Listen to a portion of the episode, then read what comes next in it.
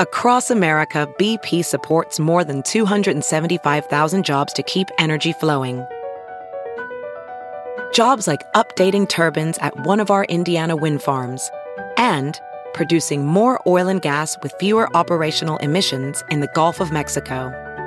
It's and, not or. See what doing both means for energy nationwide at bp.com slash investing in America. Have you heard you can listen to your favorite news podcasts ad-free?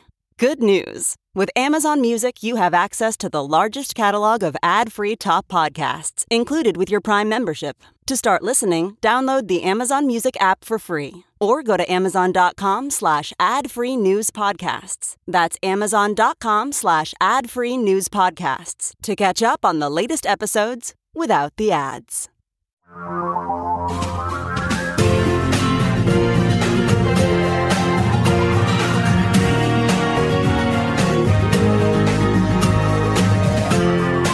This is the Thom Hartmann Program. The rally tolls are stacking up. In Tulsa, Herman Cain died. Many people got sick. In Minnesota, at least three rallies by Trump and Pence have led to explosions, to clusters of COVID infections. In Omaha, 30 people needed medical attention because they were left out in the freezing cold. In Tampa, dozens of people went to the hospital for medical attention due to the heat. It's getting bizarre out there. Tuesday is election day. More people have now voted in Hawaii and Texas than in the entire 2016 election. I've been saying this for several days now, but if you have not voted yet, if you have not mailed in your ballot, it is too late to mail in your ballot.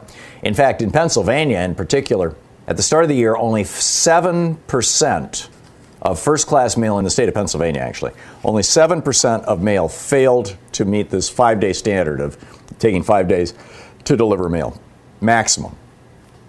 This is from PennLive.com. It's one of the local newspapers in Pennsylvania. In Philadelphia, 42% of all first class mail is taking longer than five days to deliver. 42%. It was 7% at the beginning of the year. This is, you know, Louis DeJoy and Donald Trump trying to kneecap the post office so that your vote won't be counted. So if you're planning on voting, take it in physically. Take your ballot in. If you got a mail-in ballot, take it. Don't do not trust anything to the mail right now.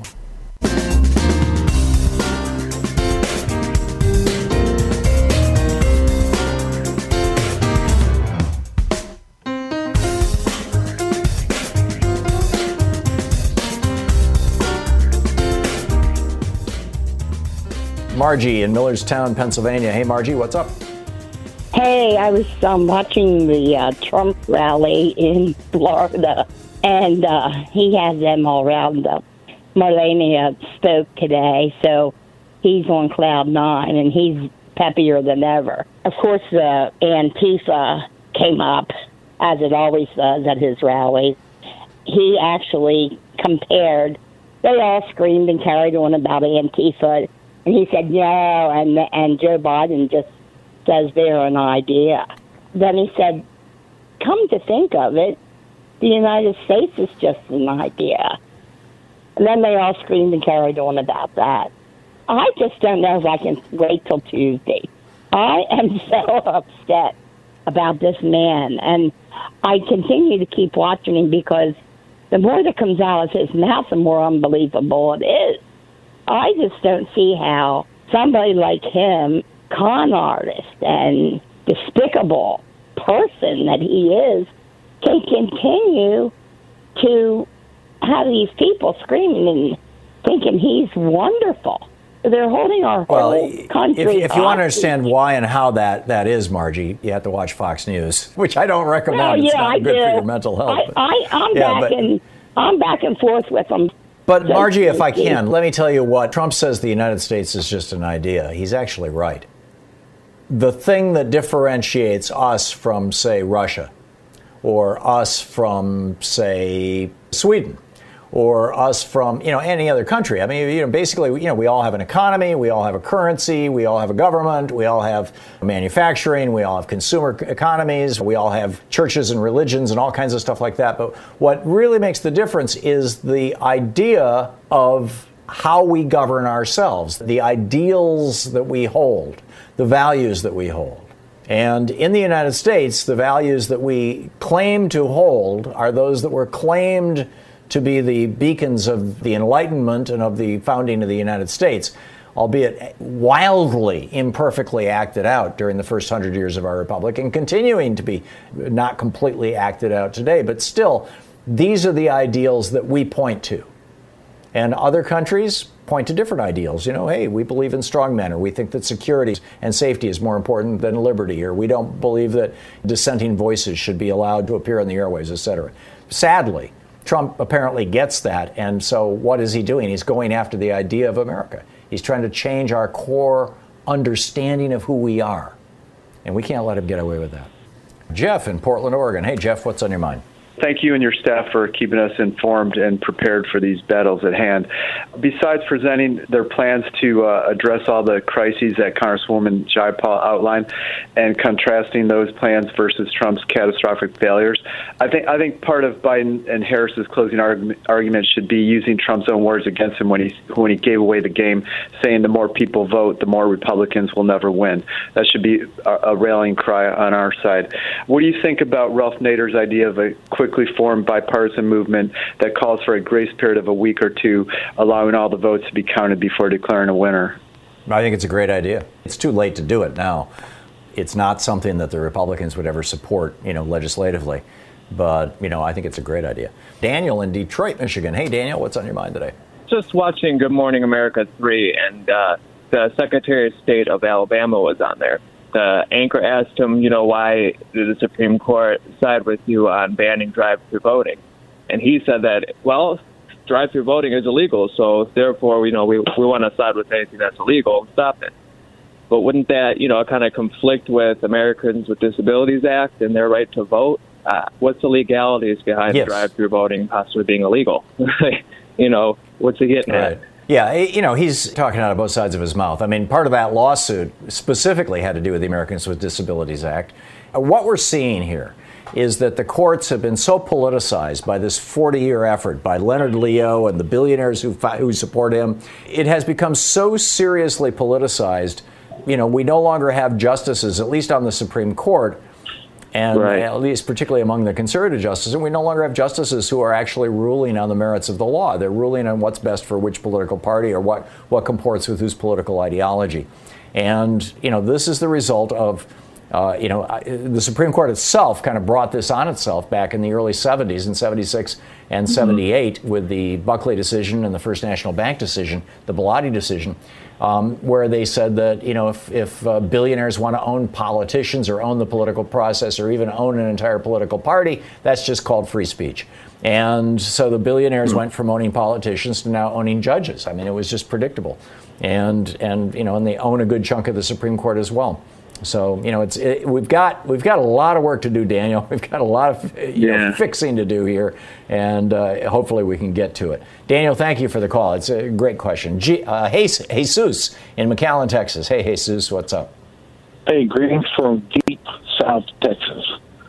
How have the Republicans and Mitch McConnell been able to appoint so many federal judges? What tactics have they used that perhaps Biden and the Democrats can use the strategy that they that they used was that during the last four years of the Obama presidency, McConnell slowed down the approval of federal judges through the court. Actually, throughout the entire eight years of the Obama presidency, McConnell, uh, to the extent that McConnell could, uh, you know, or I guess it would be the last six years that McConnell was running the Senate, because uh, Schumer ran it up until up until the you know, up until the end of the second year of the Obama presidency, but uh, you know, 2010. But in that wave of 2010, the Republicans took the Senate back, and so by slow walking judges, and then during the last two years the Obama presidency, absolutely obstructing all of them as people were retiring from the federal bench or dying and you know these seats were becoming available mcconnell wasn't filling them. It got so bad that about a year before before the election of uh,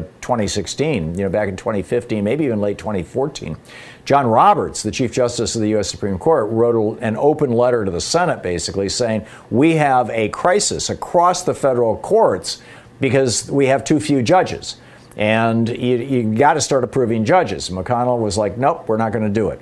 And so when Trump came into office, the day that he came into office, there were, I, I believe, almost 200 uh, federal judgeships open, certainly more than 100 and that were just sitting there waiting because uh, you know Obama had nominated people. For example, uh, Obama had nominated for the ninth for the Seventh Circuit Court of Appeals. Obama had nominated an extraordinarily qualified black woman to be a justice on that court. I'm sorry, I don't recall her name right off the top of my head, but um, but McConnell not only refused to hold a hearing on that judge, but he held that seat open so that Trump could put Amy Coney Barrett in that seat, who up to that point had just been a lawyer and a professor, you know, of, of right-wing law. And uh, had never tried a case. I mean, she, Amy, Amy Coney Barrett has literally never tried a case as a lawyer and she's only been a judge for, for three years because McConnell, you know, stole that seat from a, an Obama appointee and gave it to gave it to her. So, I mean, this is how they've been doing it, you know, in a in a big way, Jesus, and and um, it's it's a testimonial, I suppose, to Mitch McConnell's uh, patience and persistence and tenacity. And I think the Democrats need to take take you know learn the lesson from that and and you know uh, get some spine of their own, and, and, and hopefully they can, they can do that. Thanks a lot for the call, Jesus. Nancy in Springfield. Hey, Nancy, what's up? You keep talking about having the right to vote, and that is well mm-hmm. and good. But then we also, on top of that, need to have the right to ca- have our vote counted, because people who did the provisional ballots that were thrown out, uh, you know, thought they voted and had, you know, thought their vote was counted, but it wasn't. Um, I guess in Pennsylvania, you have to use the secrecy envelope to have your vote counted, which um, I know here in Oregon. Which is optional here, yeah.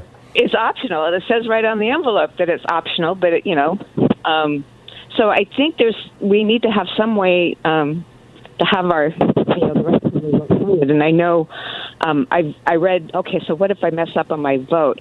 So I went and read on online that here in Oregon, if there's a problem with your vote, they send you a letter and you have 14 days to get back to them, uh, you know, to fix it. And I was just thinking, my brother right. broke his arm in August, and if he'd broken it, you know, like right before the the the um, our votes came, um, you know, he wouldn't have been able to sign his his um, Oh, geez. Know, his envelope. Yeah, did you see, Nancy, that in, in Miami Dade County, 23% of mail in ballots are being rejected because people didn't sign the outside of the envelope? This is something that's pretty universal. I, I believe it's in every state that you have to sign the outside of the envelope because that's how they confirm your signature. That's, that's the way, that's the equivalent of showing ID. That's your proof that you're you. And I remember when we moved to Oregon back when Louise and I first moved here, like, you know, I don't know, 15 years ago, and, and I voted by mail, and, and I remember remember not wanting to sign the back of that envelope. I mean, do I want my signature going through the mail? It seems awful public to me, and but I signed it because it said you have to sign it. And but but I thought, why? You know, now I understand exactly why. I mean, that's you know, it's the equivalent of signing and registering. You know, when you go to vote. Um, but a, a right to have your vote counted, and Nancy, thank you for the call. A right to have your vote counted would be implicit in a right to vote. Um, you know, obviously, having the right to cast your vote is part of a right to vote, but but having your vote counted as well. So that's why I think that we need, at the very least, a law that explicitly says that. Although I think the Motor Voter Act does, but uh, even better would be a an explicit constitutional amendment that says that you know we have a right to vote and it shall not be removed, taken away from us. Chuck in Ukiah, California. Hey, Chuck, thanks for watching Free Speech TV. What's on your mind today? Yeah, what is the exact definition of the words narcissist and the word grifter? A narcissist is a person who essentially is in love with themselves. You know, it's based on Narcissus, the uh, I, I, believe he was a Greek character who was so in love with his own reflection in the in the pond, he kept staring at it and trying to kiss it that he eventually fell in and drowned, as I recall, if I'm remembering the story right. Uh, so a narcissist is a person who who uh, loves themselves, and a grifter is a person who makes their living by conning people. How can a judge in Michigan you know, overturn a ban allowing people to carry openly carry weapons into a polling place? How is that possible? It's illegal. It's insane. How is that possible? This goes back to the Heller decision where Scalia, desperate to come up with a defend your home argument for owning weapons, you know, to redefine the Second Amendment, because there was no discussion back, or very little discussion back in the day about defending your home with your gun. And so he went back and he, he found this uh, document from an anti federalist and, and, in an opposition of uh, Pennsylvania ratifying the convention. It was from 1787 or 88, and it was, uh, or maybe even 89. And it was, you know, one of the anti federalists talking about, you know, guns to protect their home. And he used that as the cornerstone or as a piece of justifying the Heller decision saying that uh, you know because because I was able to find this thing, uh, that means that uh, you know uh, we should uh, legalize gun ownership. So what they did is they created this right, the right to own a gun.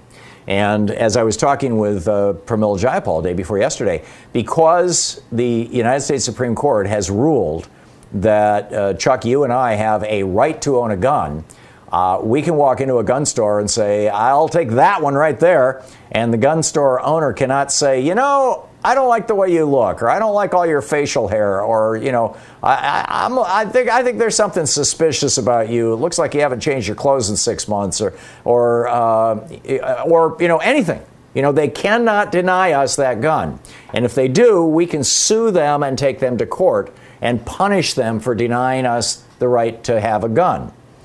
On voting, it's the exact opposite. If uh, you know, if the state wants to take away my vote, they just do it. Uh, just like you know, the state can't take away my gun without going to court. They can take away my vote. And uh, so, what this what this uh, court decision is saying is basically, you have a right to a gun, and if you have a right to a gun and you can carry that gun anywhere, that would include polling places. That's the the logical extension. Um, we also should have a right to vote. I, frankly, I don't think that we should have a right to own a gun. I, I, I don't see that in the Constitution, but that's just, you know, separate argument. But if we had a right to vote, then when Brian Kemp or Greg Abbott or uh, you know Mike DeWine or any of these Republican governors want to throw a couple hundred thousand of us off the voting rolls, they would have to go to court on each single one of those cases and prove that we don't we're not legitimately on the voting rolls. And uh, that, I think, is the, the, you know where we really should be focusing our attention is is passing the 28th Amendment to say that every citizen who has achieved the age of majority, every citizen who's 18 years of age or over in the United States, has an absolute federally protected right to vote.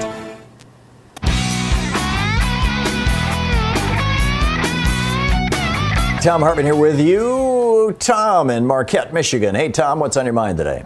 I'm calling for guidance for people who go to a polling place where we're required to wear a mask, and on the mask is some candidate's name. What can we hmm. do as an individual in that case? And is it legal to photograph them? Yeah, it, well, that will vary from state to state. Election laws are almost entirely state laws across the United States. You know, a, a remnant of our federalism well, really a remnant of the southern states wanted to, wanting to be able to control, you know, who could vote based on the color of their skin at the founding of the republic. But that said, I doubt that somebody in your polling place wearing a mask that says Trump on it is going to change anyone's vote, or saying Biden on it for that matter. Would you agree? Yes. Okay. In that case, then, rather than picking a fight or rather than going to the elections officials and saying, I want to complain, or rather than even wasting your time with it, I would just ignore it. Okay, but uh, it's a whole different thing. If you've got somebody outside passing out literature, or you know, I mean, you know, doing electioneering. But if somebody's right. got a Trump mask on, you know, yeah, technically it's illegal, but it's not worth the fight, and it's not going to change anybody's vote. It's just, you know, they're just there to okay. own the libs. So don't get owned. Just you know, laugh at them. I understand, but I, but what I'm going to ask next is, given that it's a your vote is supposed to be private, is it okay to film outside of the polling place or inside it with your camera? That will depend on the state that you're in, and I don't know the laws in the state of Michigan. Um, yeah. Some states, okay. you know, make it illegal to take pictures inside. Other states don't. Uh, some states have, you know, a, a different limits on the outside. You know, how, how many feet away you have to be, what defines electioneering, all those kind of things. Mm-hmm. So for that, the the answer to that question, Tom, either call your local board of elections, although they may be kind of swamped right now uh, or call your uh, local Democratic Party, and they should be able to direct you to somebody who knows the answer to that uh, to that question. Okay. So uh, thanks for the call, Tom. I got to run. Uh, Samuel in Santa Ana. Hey, Samuel, what's up? Hey, Tom. Uh, yeah, I'm a shareholder in KPFK, one share of stock. Um, Good so on you. Yeah, thank you, sir. Thank you, sir. go KPFK. Um, you're familiar. This this is very important. You're familiar with Rock the Vote. Uh, Rock the Vote, V O T E, right. Right. Okay. They're, they're famous. They're like uh, okay. If you're familiar with, it, then I'm, I'm gonna go on. I, I figured out a way that we can get the election on election day, along with all the COVID disgruntled Republicans. And on mm-hmm. Rock the Vote, they actually tell the different IDs that are necessary for each state for anybody who's confused. And um, mm-hmm. it's um, if you go to rockthevote.org, how to vote, and then go to nationwide voting info, and then go to voter ID laws. They list whatever is necessary in your state. It's comprehensive, and the, the the thing that I'm pushing myself, of course, is, and you and I spoke about this one time before, was about passports and I found out since in our previous conversation that 42% of the population just happens to own a passport. So uh, no, it's nowhere near that high, Samuel. It's it's more like four or five percent of the U.S. population. No, I actually read um, this is in, in uh, I think Forbes, and there were a number of, of, of things on it. It's gone up uh, a lot because people now have to have them to go to Mexico and Canada. Oh, interesting. So, okay, yeah, my, my my numbers are probably a decade old. You may you may be right. I, I don't. That's interesting. Yeah, it's a, it's okay. really a big deal now. And I was telling the gentleman that's on on Wednesdays about it, and he thought it would be like a poll tax because you know so few people would have it. And then when I did the research, right. I found three credible sources that said it. So anyway, um, yeah, if we go to, uh, to rockthevote.org, go to how to vote and nationwide voting info and voting ID laws, we can do that. We're going to have all these disgruntled COVID uh, uh, Republican people. I honestly, honestly believe, Tom, I'm not just blowing smoke up your pants. I honestly believe that on the night of the election or the next day, that this thing is going to be called. I think you're right, Samuel. And uh, in my most optimistic moments, I think it's going to be an absolute blowout, a wipeout. Or you know, Democrats are going to uh, you know, seize elected offices all across the United States in all kinds of ways, and it'll be just a wonderful thing. Now, that said, I'm taking nothing for granted. You know, we've got, uh, you know, uh, we got a Supreme Court that, that is making it harder for us to vote. We've got Republicans filing lawsuits in state after state after state. We've got all kinds of wacky rules, like in Texas, only you know one drop box for four million people in Harris County because you know because of Greg Abbott, the your cranky governor. I mean, it's just it, it, I'm taking nothing for granted, but I am very hopeful that you have nailed it and that we've got. Uh, uh, some really good stuff coming. Samuel, thanks for the call. Ed in Ann Arbor, Michigan. Hey, Ed, what's on your mind today? We've been watching all the polls on the news, you know, showing that Biden has a lead, you know, in some states more than others. My fear is that, you know, people who live in the states where, you know, Biden is leading, they're going to get complacent with that lead and not show up to vote.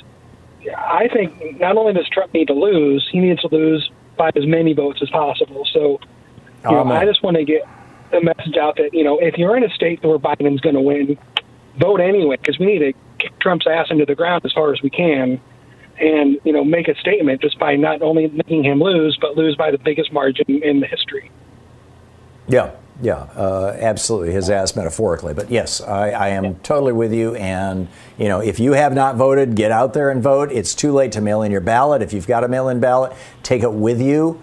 And you know, again, rules change, vary from state to state, but take it with you. Um, somebody mentioned a passport earlier. Passports don't have your address on them, so be sure if you're going to bring a passport as proof of your citizenship that you bring other ID that has an address on it.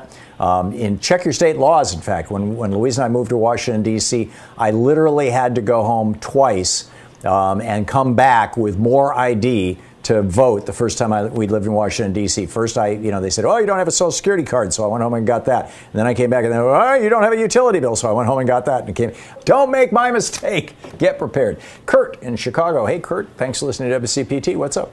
Tom, I've uh, been listening for about four years now, and as you say, democracy is not a spectator sport. I have to thank you. You have inspired me to get off my keister I am going to be an election judge on Tuesday. I want to make sure. Hey, good on you, Kurt. Thank you. Thank you. I owe it to you, brother, man. Give yourself a cheer. Okay. Yeah, that's no, great. I want to make that's sure great. everyone so, that can vote gets to vote. Yeah. So, Kurt, just as a public service here, eh, very briefly, tell people how you did that and how they can do it. Well, I, I went online to the um, Chicago, uh, I'm sorry, Cook County Board of Elections and I just had to put in my name, my address, um, was I registered to vote, my telephone number, and I, I signed up relatively late in the game. Um, and I had a response within two weeks, and it was it was that simple. They do check, make sure you're eligible to vote, and from there you become a judge. Um, there's a uh, about a four-hour training class that um, this year was done online. Um, real simple. You watch videos, answer um, questions. You have to score 80% on the questions, and from there I was good to go. That is great. That is great. Kurt, thank you so much for the call and for the encouragement and for being a great role model and example to everybody else who's listening. Good on you. Uh, Dylan in uh, Muleshoe, Texas. Hey, Dylan, what's on your mind today? Hey, Tom, how's it going? I listen to your show every day uh, at work. But today I took off work because I'm going to vote. The last day of early voting. Hey, good on you. Texas. Yeah, thank you, thank you. I mean, I voted every single election, of course, but this one obviously is a big one. And um, you know, I'm over here in the in the Red Sea. There's nothing, nothing but Trump flags, Trump signs. It's bleeding red over here, and it's it's just horrible. I would be surprised if any of these counties go blue up in the Panhandle of Texas. But uh, I grew up in Austin, Austin, Texas, so that's um, where I get my my blue blood from. You know, it's like night and day. But I see a lot of diversity in this country for sure, going from the city to the country. And I heard you talk about this a couple months ago, Tom, and um, and uh, I really thought about it, I respect it, and I, it might come down to, I think it might be a good idea that every single state, if Trump happens to win again, I think Biden's going to win for sure, popular vote. But if Trump ends up winning by cheating, which he is obviously, it might have to come down to every single state just being its own country, and, and we get all the people in Texas that vote Trump, and all those people just put them in their southern corner of the you know, the country, Alabama, Tennessee, Louisiana, all those states. They can be their own countries, and then we can have the West Coast, and we can have the Northeast, and we can have the countries just by state, and then then people might be able to see by then that you know you can only progress if we keep on moving forward, not keep on dragging us backward, because we're we're dragging along these. The smart people are dragging along the the Kentuckys that are not paying their taxes fully, all these small little states that we're giving them, that we just keep on feeding them, feeding them, feeding them, and they just they don't want to move. They're just it, Yeah. we're not going anywhere. I with think them. though, We're them Dylan, it would be so it would be so sad. It would be so unfortunate if our country was torn apart because these uh, right-wing billionaires for the last 50 years ha- have been funding this program to basically tear us apart, to, you know, cause us to hate each other, um, to, to, to- purely to increase their own wealth and power. And No, I, you know, if they were to succeed true. in that, I would. I'd be, I, I would be seriously bummed out. But Dylan, good on you for But- voting, and, look- and thank look- you for the call. Europe, though, Tom. You look at Europe, Tom. All those countries are progressing and they're united together. European Union. If we do it united, the United States, but every single country, then you can give the anti-federalists. You can give the anti-federalists. Well, we're seeing a certain amount of that right now, Dylan. I mean, you've got states that are going their own way on everything from abortion to food stamps to, to, to Medicare uh, or Medicaid, rather. You know, compare Louisiana to California. I think that you know it's it's it's uh, it's fairly apparent. Richard, thank you for the call. Alejandro in Miami, Florida. Hey, Alejandro, what's up? Hello, Thom Hartmann. I just wanted to let you know that uh, I, I heard your story today about the, you know, 22% of Miami-Dade ballots weren't counted by the city because they didn't sign the envelope, and that's, you know, very true. I mean, I mine was counted last week. You know, I sent it in two Saturdays ago, and it was counted last week Wednesday. At least by Thursday, I saw it was counted, and I definitely had to sign it in the back. Great. And I, I do share your concern about the the whole public um, information thing because on the on the envelope, in order to contact you, they they told you, oh, they tell you write your contact information, you know, your your name, your phone number, like your cell phone or home number, and an email address. And of course, I was reluctant to do that only because anyone could see that that information, and of course, my privacy concerns. But of course, then I'm worried about if I don't put it, then they're not going to contact me back. So you know, obviously, that's something to you know consider. You And, know, and, and Alejandro, let's, you know, uh, I mean, we all need to take a chill pill here. Uh, that's an old expression from the 80s. Sorry about that. But anyway, we all need to, you know, relax a little about this. I mean, the fact, and, and as I said, I, I was nervous about signing my envelope the first time I did it, um, but you have to do that. But, uh, you know, then I thought, you know, now I'm looking at this and thinking the only people who are going to see that, my signature or my email address or my, you know, actually here in Oregon, they print your address on the outside in addition to your signature so that they can look it up, see who you are, make sure that you're registered to vote. Your phone number's not there, your, your email address, but, you know, your address is there.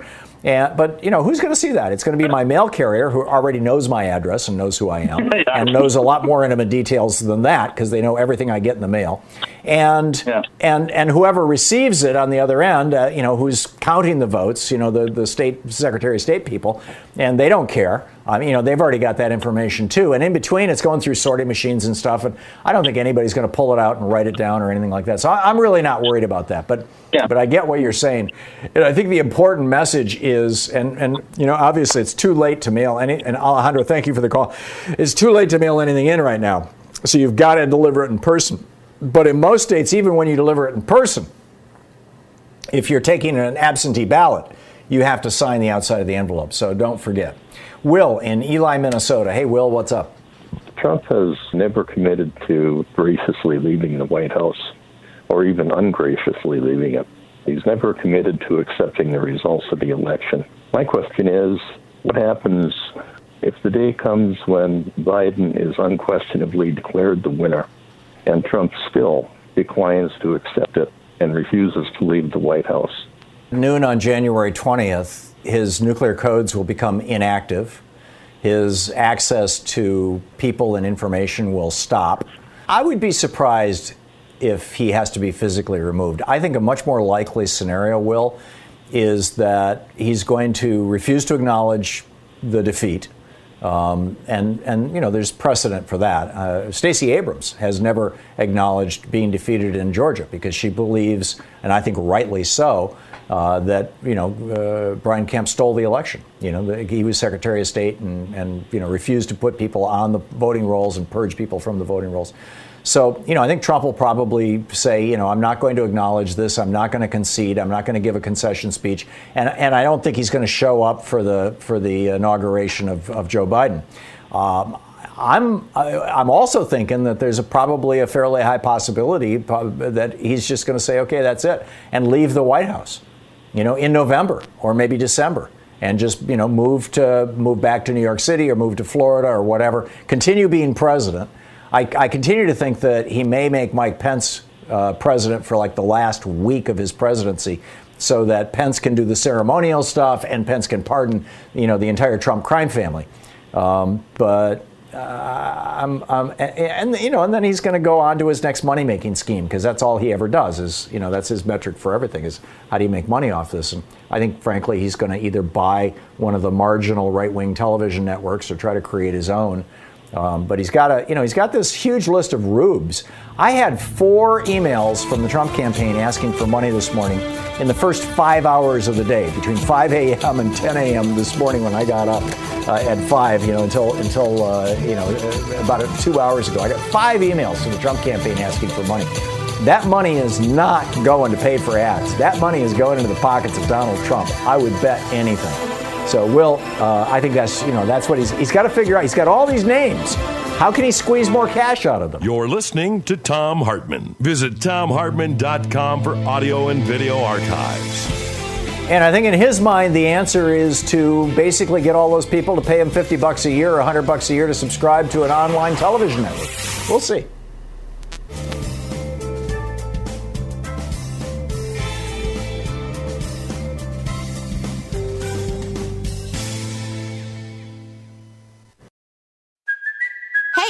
Cuoco for Priceline. Ready to go to your happy place for a happy price? Well, why didn't you say so? Just download the Priceline app right now and save up to 60% on hotels. So, whether it's Cousin Kevin's Kazoo concert in Kansas City, go Kevin, or Becky's Bachelorette Bash in Bermuda, you never have to miss a trip ever again. So, download the Priceline app today. Your savings are waiting.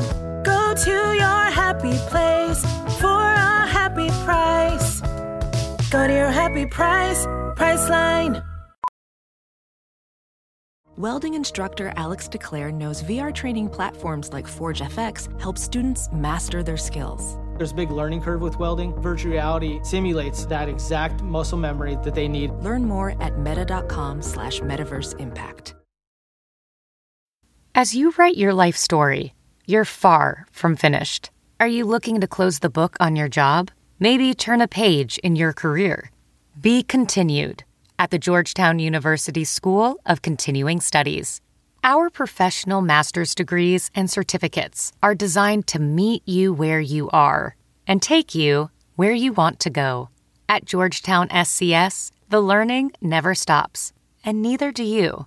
Write your next chapter. Be continued at scs.georgetown.edu slash podcast. Ready to elevate your home? Picture this central heating, a cozy fireplace, or your dream walk in closet. Build a backyard oasis, go green with solar panels, or start a business. It's all possible with Figure's home equity line of credit. Unlock up to $400,000. Apply online in five minutes. Funding in as little as five days. Head to figure.com and transform your home. Figure Lending LLC, DBA Figure, Equal Opportunity Lender, NMLS 1717824. Terms and conditions apply. Visit figure.com for more information. For licensing information, go to www.nmlsconsumeraccess.org.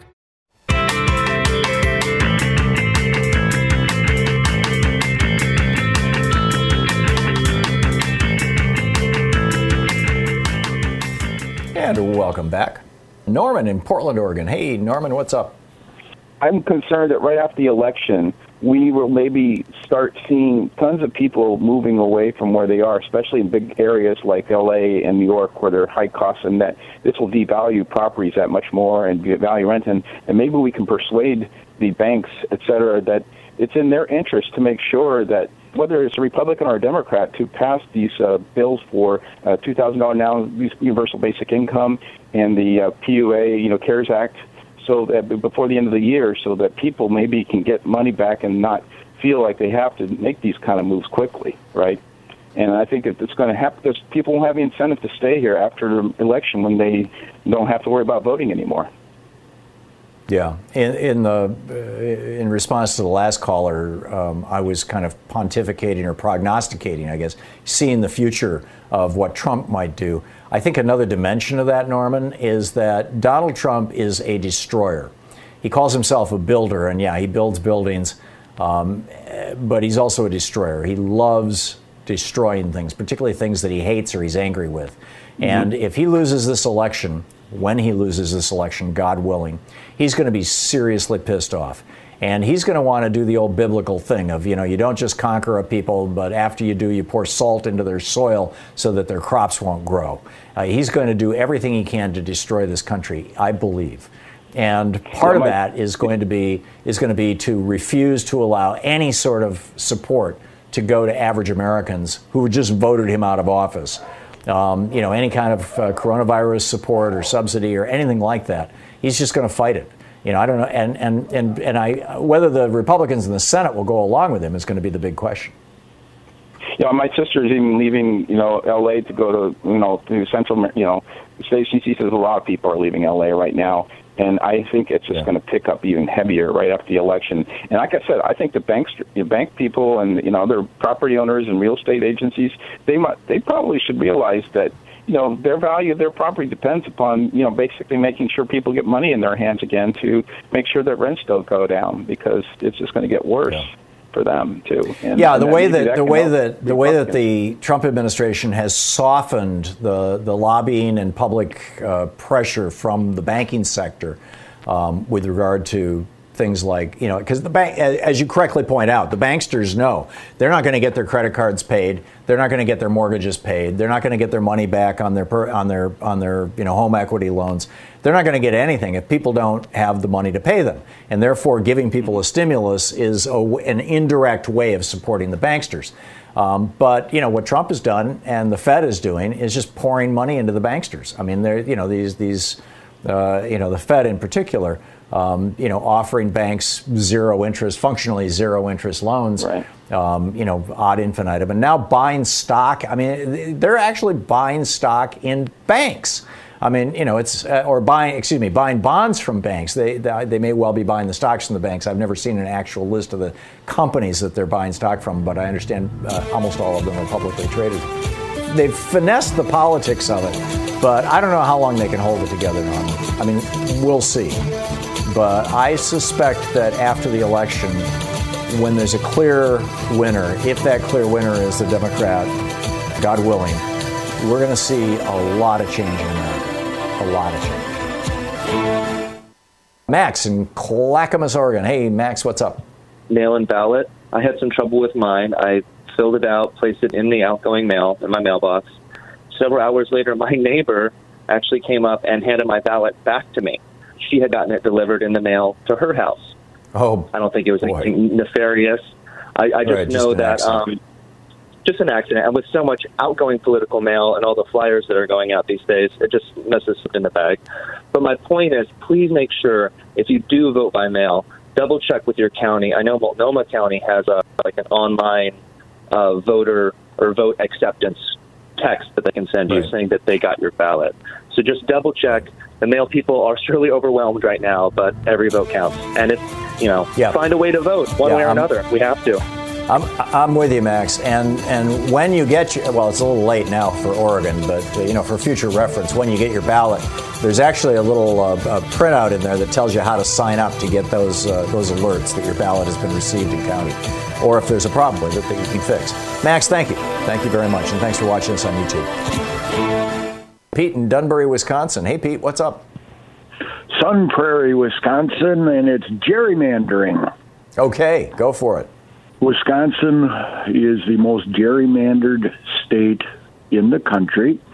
And if anyone has trouble believing the real effects of it, go to the website we the irrelevant dot This Okay. group files freedom of information requests with every member of the Wisconsin legislature um, on totals of people calling in to either support or oppose pending legislation. A couple years ago, during the lame duck session, when they stripped the governor of a bunch of his abilities and the attorney general because they were both now going to be Democrats, the calls were 97% opposed. But they did it anyway because they are in such safe gerrymandered districts, it doesn't matter. And because the Koch network told them to do it. I mean, these Yeah. the, Wisconsin was the big test site for Charles Yeah, Koch and his yeah. buddies, and you know, just pouring money into one particular Midwestern state to see if they could turn it from reliably Democratic, one of the most progressive states in the country, to reliably Republican. And uh, an you know, it worked for a while. You know, and, we'll see if it And sticks. we've got a we've got the Democratic governor, and every time he tries to do something to deal with the COVID problem, Vos and Fitzgerald, the uh, Senate and Assembly leaders, just refuse to go along. And they take him to court when all they had to do was gavel into session to overturn it, but they'd rather do have somebody else take them to court, so it can't be that they did it. But they refuse to come into session to even discuss things that the state of Wisconsin can do to help us. Pete, because they're Do you know what percentage of your House and Senate are up for reelection? Is it is it all of them? Is it uh, uh, typically the House is up for reelection every every two years, and the Senate is either four or six years in most states. Yeah. But I, I don't know how it's done in Wisconsin. What is what is the I, deal there? I do not. I do that. I do not know. Unfortunately, I, well, I uh, know voter turnout is, my- is huge. So hopefully, the, you know, the current partisan nature of those bodies will change. Forgive me. Uh, Finish your thought. Doubt, doubtful because of the gerrymandering, and hmm. the Governor Evers has appointed a citizens redistricting committee that is comprised of there are no members of the legislature, there are no lobbyists, there are no elected officials, there are no members of any political parties and they are citizens appointed by the governor, and they are holding meetings in every county to gather input on what they would like to see for the next redistricting. And of course, Vos and Fitzgerald are claiming that is a naked partisan power grab. it's called grabbing back. But, even even okay. even though in 2010 the redistricting done was done by a law firm with zero Democratic members' input and the only Republican members who could see what was going on had to swear an oath of secrecy that they wouldn't discuss it until after it was released. But that's not a naked partisan power grab. No, no, no, no. Just having the citizens No, no, no. have Yeah, the- input. Yeah, Yeah. these these guys. I think in order to run for Republican political office in Wisconsin or anywhere in the country, actually, your middle name has to be hypocrisy. I'm with you, Pete. Thanks for the call, Andy uh, from Wisconsin to Wisconsin. You're in River Falls, Wisconsin. What's up? Hey, Thom, how are you? Good. Good. Um, you know, I was I was wondering why they don't have an IQ test for, you know, the president for you know before you can run. Well, You know, that's the point you of know, elections. what? Go ahead. I said that's the point of elections. I mean, you know, when Georgians, for example, saw Jon Ossoff just peel the bark off off uh, David Perdue uh, a couple days ago, you know, they I think they got it. You know, Ossoff's pretty bright. Perdue's kind of dumber than a stump. yeah, that was great. yeah, I know, but I, I just, uh, it, to me, it, it just seems like you know you have to take tests to be, you know, a, a pilot. You have to, you know, all these different things, you know. But all it takes to be president is just a big chunk of money, you know. Yeah, the one, the, you know, I, I'm I'm real reluctant to have any government or any agency say we're going to put a barrier eh, before somebody can become elected to political office, um, because that Yeah. then cre- creates a system that can be manipulated. The one variable, the one the one where I may uh, uh, waver on that is uh, security clearances. Uh, I'm I'm of the opinion that if a president can't get a security clearance, they probably shouldn't be in the race. But again, I don't think that should be a federal requirement. I think the political parties, the Democratic and Republican parties, should make these uh, absolute requirements that prior to uh, handing their nomination for president to any candidate, that person has to demonstrate that they can get, they can pass an FBI security check. Uh, Andy, thanks for the call. Um, because we got a guy in the White House right now who there's no way he could have passed a security check. And he's been passing our secrets on to other people for four years now. Marie in Atlanta. Hey, Marie, what's on your mind today? Hey, thanks for taking my call. My subject today is voter suppression. You had an earlier caller who was asking about being able to record uh, audio or video or take pictures in a polling place, um, and and you responded that um, that depends upon state law. In Georgia, it is illegal to uh, audio or video record um, and the way that they do it is the, the signs are positioned just outside the polling place. And it actually works to assist in voter suppression.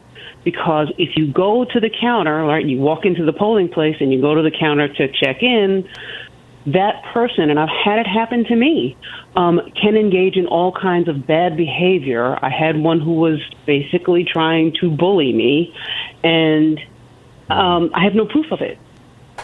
I have absolutely. Ah, there was. you couldn't um, I didn't it. have somebody. I couldn't videotape it, and now whenever I go to vote, I take a witness to stand right next to me, because otherwise I have no proof.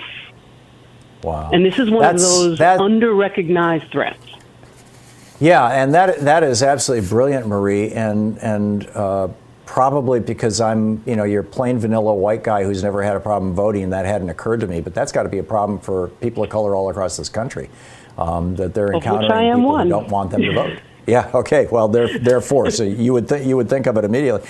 By the way, that same caller had you know was from Wisconsin, and I had asked what's the deal with the Wisconsin legislature, and uh, during the break, somebody had sent me a note saying that uh, it's the state assembly and the Senate, and there are 99 members to the Wisconsin Assembly, 33 members to the Senate. The Assembly's up for election every two years. The Senate is up for four-year terms, and there are 16 of them up this year but it's so heavily gerrymandered that in 2018, 53% of all the Wisconsin voters voted for Democrats for the state assembly. But despite that, the Republicans sent 63 out of 99 seats to, Con- to, to Washington, D.C., which is mind boggling. Marie, thank you. Thank you for educating me. Thank you for uh, that's a really important point, and we should make we should make it legal to, to bring a camera into a polling place. Thank you. I'm going to start pushing for that. I really appreciate that insight. Thank you, Marie. Hassan in St. Paul, Minnesota. Hey, Hassan, you're on the air. What's up? Hey, I'm calling about a caller who called a little while ago and asked about how the Supreme Court can step into a state's election and stop the count. And you said that you didn't see any real constitutional theory that they uh, could do that. And I read the Wisconsin case, and I don't necessarily agree with the theory, but there is a constitutional theory that the court did decide. And I want people to understand it just so that they get how we need to fight back on this. Uh, the Constitution, under Article 2, Section 1, says that each state shall appoint in such manner as the legislature thereof may direct a number of electors. And that's the key language. The uh, in a manner as the legislature thereof may direct. In Wisconsin, the state law was that votes had to be counted by the date of the election, or had to be received, excuse me, received by the date of the election. So the theory was that it was a federal court earlier this year that had extended that deadline, not the legislature. And therefore, says Kavanaugh, uh, and agreed to by the rest of the uh, Republican appointed uh, court, that, that that's invalid. By the way, that also. Yeah, I, I, I read that in the decision. Kavanaugh said this should be the province of the state legislature, and, and the federal courts should not be legislating from the bench, essentially. Right, but, but my point is that it's the constitutional theory here is that it says so in Article 2, Section 1. And by the way, Right. under uh, federal law, uh, it has to be done by the first Tuesday after the first Monday in November, November 3rd this year, coming up in just a couple of days. There, this could backfire on the Republicans if the court actually uses federal law as it's written, because Section 5 of Title 3 says that they cannot change the law after the date set for the choosing of electors. So they, Florida, for instance, shouldn't be able to then come in with their legislature, change the law like they tried to in 2000, and say, we have a new way of choosing electors. Right, I, in with you. And that theory that, that Kavanaugh laid out, by the way, in the Wisconsin case, is literally the exact opposite of what the court did in 2000 in Bush v. Gore. E- Exactly, and in fact, he cites Bush v. Gore and again turns it around. Um, uh, and and just a quick little uh, um, uh, warning to Minnesota voters: this is where I live. The Eighth Circuit followed that decision, the Wisconsin decision, just yesterday, and threw out our seven-day extension of the time to count. So if you're in Minnesota and you mailed your vote in too late, please check it. Please check it. And if it has not been received, get yourself down there and turn it in in person. Right, or if it's in the mail, go down and, uh, uh, assuming you can do this in Minnesota, again, it varies from state to state. You- you can. But in can many states, it. you can You go in and you can you can cancel it, can't you? You can. Well, you can. You can't cancel it if it's been received, but if they have not received it, you can vote. Right, and you vote, and then they when they look for it, when they get it, they will they will not count that particular ballot. Exactly. Exactly. So check it. Make sure you get down there. Do it today. Don't wait. Yeah, I'm with you. Thank you, Stephanie in Hopkins Park, Illinois. Hey, Stephanie, what's up? Okay, this law and order president we got is people being told to defy the law. Down here, you know, the governor has been shutting down certain places, including Kankakee County, where I live in. You know, the bars and restaurants can't have indoor, you know, service anymore. Mm-hmm. We're having restaurants saying that they don't believe the governor. They want specific data proving that restaurants and bars and gyms are causing more problems, and they're refusing to shut down. The state is they the state police have been going to different restaurants trying to shut you know, making these people shut down. And this is coming because the president is telling them, don't believe science, don't believe your governor. If he's, you know, if, he's um, Democratic, he's probably, you know, uh, uh, you know, got issues you shouldn't listen to. And Yeah, the Republican conspiracy theory is that the, is that Democrats want to shut down the economy to hurt Donald Trump. Yes, and see the thing that's getting me is I'm I don't know how many of you, how many of your other viewers are feeling this way. I'm almost it's like I have a bipolar political situation going on here. On one Yeah, hand, I'm feeling very hopeful because you know the, the voting, even in some of the towns in Illinois that never had lines, people are standing in line sometimes an hour just to get out there and vote. Not because we don't have enough, it's because the number of people that are voting has like tripled, and which makes me feel really good. And a lot of young people. On the other hand, I'm feeling really dreadful as to are we're going to have a decent transition? What kind of appeal is going to be called? So it's like, you know, I'm up at night wondering, even if we win, what's going to happen to us?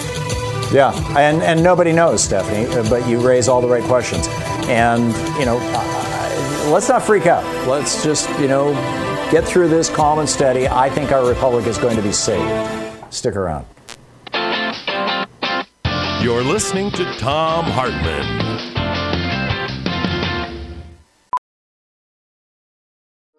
Welding instructor Alex DeClaire knows firsthand how VR training platforms like ForgeFX can help meet the demand for skilled workers. Anywhere you go look, there's going to be a shortage of welders.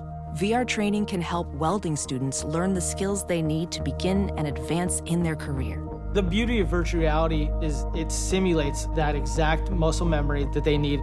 Explore more stories like Alex's at meta.com slash metaverse impact.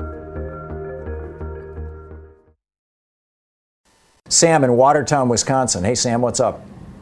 Was it Hasim earlier talking about Wisconsin and our voting issues? Mm-hmm. He is correct. The problem is, is that our very gerrymandered, lazy Wisconsin GOP legislature that hasn't met in seven months hasn't done anything to change our constitution, which requires our ballots to be received by election day. And in April for the for the they primary, like the that way. federal judge expanded it. Right, exactly. And and so the issue was the federal judge allowed the extra six days for our ballots to be received, but because our legislature hasn't met in I believe it's seven months now to do anything, um, they they bas- the the Supreme Court basically had to go back to what our legislature or Well, they didn't our have to, Sam. I mean, there's dueling there, there's dueling judicial theories or legal theories here. The rationale that a federal court used to extend the time that, as long as the ballots were postmarked before voting day, before November 3rd, that they could they could still be counted after November 3rd. It was the pandemic. And public health laws that create exceptions to all kinds of things around national emergencies and crises are well established in American law, in common law, going all the way back to, you know, 400, literally 200 years before the founding of our republic, going back 400 years on this continent. And, and, and go back, you know, in British common law back to the 10th century. So, you know, they had a solid legal basis. And then the Supreme Court comes along and says, uh, you know, and Brett Kavanaugh, and, and by the way, the, the liberals on the court agreed with what I just laid out and, and with the federal court that had extended your time. But, but Kavanaugh and the conservatives came forward and said, no, no, this is a legislative process that, this, that the state should be doing. Um, you know, and, and those are both legitimate positions. And the question is, which is more important? Is it more important to accommodate people during a time of emergency, or is it more important to, to respect the integrity of a state legislature versus, versus encroachment by the federal government? And Well, exactly. you know, that's, And a, I- I that's a coin toss at a certain level. And and the issue is that our legislator legislature, um, because they haven't met, they've actually been taking our governor to court to fight anything he's tried to do to help with the pandemic. It's ridiculous. Right. He being uh, Democratic Governor Evers, even though you have a Republican controlled legislature, even though the majority, exactly. 46% of, of uh, excuse me, 53% of uh, Wisconsin voters voted for Democrats, uh, but you've got 63% of your congressional delegation uh, is, uh, or of your uh, uh, House of Representatives is held by Republicans, which is, uh, and 36 out of 60 in the Senate. And this is, as pointed out, and I'm sure you would agree, this is because of gerrymandering and essential cancer that's got to be in there. So Exactly, I agree Sam- with him. Yeah. Do you see this resolving? Do you think there's a, a good chance that even with the, the gerrymandering, that the Democrats can win a majority in either body in the in the Wisconsin legislature? Well, I'm hoping we can. Um, I'm in one of those districts where we are so gerrymandered that I don't know that if we'll ever get a uh, anything other than a GOP candidate in here, but uh, we keep Mhm. trying. Yeah. There you go. Okay, Sam. Thank you. Thanks for the call. Uh, it, it, it's a fascinating time we're in. It's an absolutely fascinating time. Uh, what a what a gift to be alive through all this. We'll be right back. It's 45 minutes past the. Hour. You're listening to Thom Hartmann. Visit thomhartmann.com for audio and video archives. Richard in Bellevue, Washington. Hey, Richard, what's on your mind today? Before the big day aboard our SS Trumpistania here, hopefully not sailing into oblivion. Indeed. Um, for some reason, I was filled with some intense dread yesterday, thinking through the scenario that would could happen, might happen, if these uh, people remain in the power that they have. They've never been in it to be able to win win the popular vote or win the elections, in my opinion. They've only been in it to be able to work it through the machinery that they have, through the chicanery, through the double dealing and and uh, and cheating. And um, if they actually succeed in retaining, I worry about uh, a three pronged, um, three pointed I worry about these these guys controlling the census for an ultimate gerrymander of of districts across the country. Number one, I worry about them going and installing in, deciding to go ahead and put in their pack the court with their own four or six judges. Nothing to say they couldn't probably go ahead and do that too. And number three, um, the 34th state to be able to rewrite the Constitution.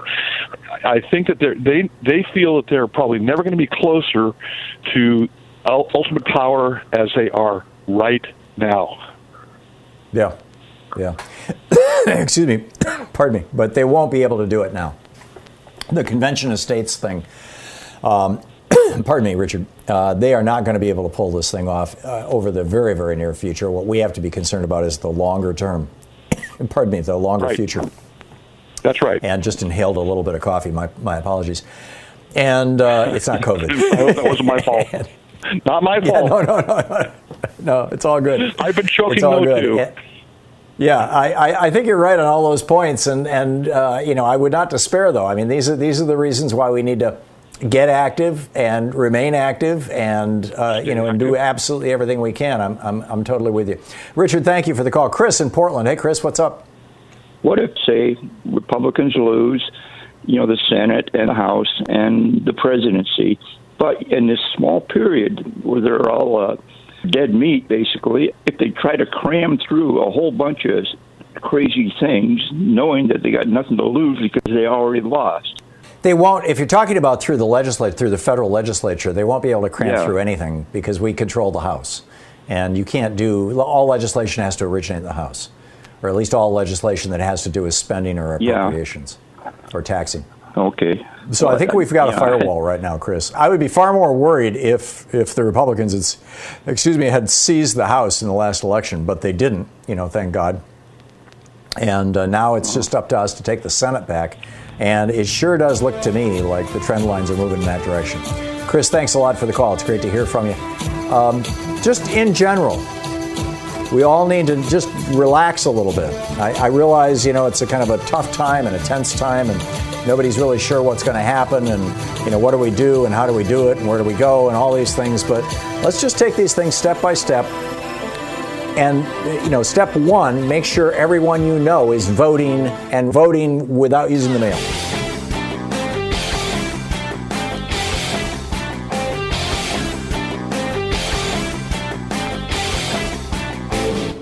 Lawrence in St. Paul, Minnesota. Hey, Lawrence, thanks for listening to uh, KTNF. What's up? I'm still a little nervous about this election. I'll tell you why. Because we all, especially as black Americans, we all need to look back and read up on the compromise of 1877. That was a compromise where Rutherford, yep, there was a compromise where, of course, Rutherford B. Hayes he won the presidency through the electoral college because he was down by 20, 20 uh, electoral votes. The Florida, Louisiana, I think it was uh, South Carolina. Uh, uh, they pushed him over the edge with the majority. Yep, Yep, exactly. With the majority from the uh, Supreme Court, but the Congress, the Congress made a compromise, and this is this is a mirroring what we're doing now.